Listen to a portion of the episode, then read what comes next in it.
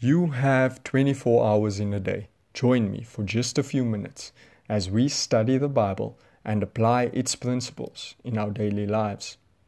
Welcome to Daily Devotions with Alex van Rooij, where we talk about trying to be more like Christ at home, school, work, or wherever we may find ourselves. Good morning. Today our reading comes from Mark chapter number fourteen, verse twenty-seven to thirty-one. You will all fall away, Jesus told them, for it is written, I will strike the shepherd, and the sheep will be scattered. But after I have risen, I will go ahead of you into Galilee. Peter declared, even if all fall away, I will not. Truly I tell you, Jesus answered, today, yes, tonight, before the rooster crows twice, you yourself will disown me three times. But Peter insisted emphatically, even if I have to die with you, I will never disown you. And all the others said the same. Peter believed that he would never betray Jesus, but he did. In fact, this is the very same Peter who, when Jesus was about to be arrested, is going to cut off a man's ear.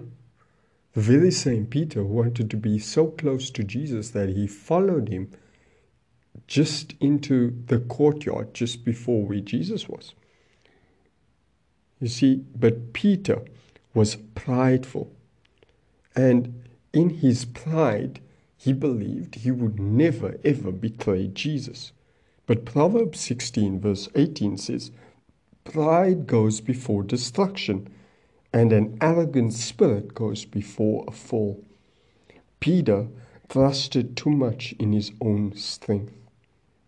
See, Peter relied on himself to say, by myself, I will never fall into the temptation of denying you, Jesus.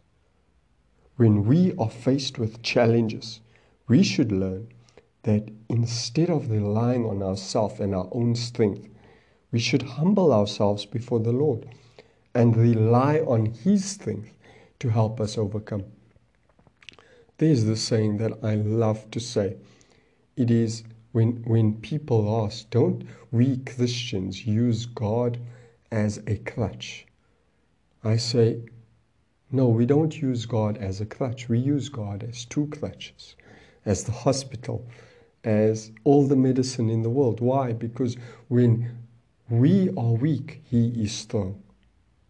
When we feel faithless, He is faithful. See, God is the same today, yesterday, and forever.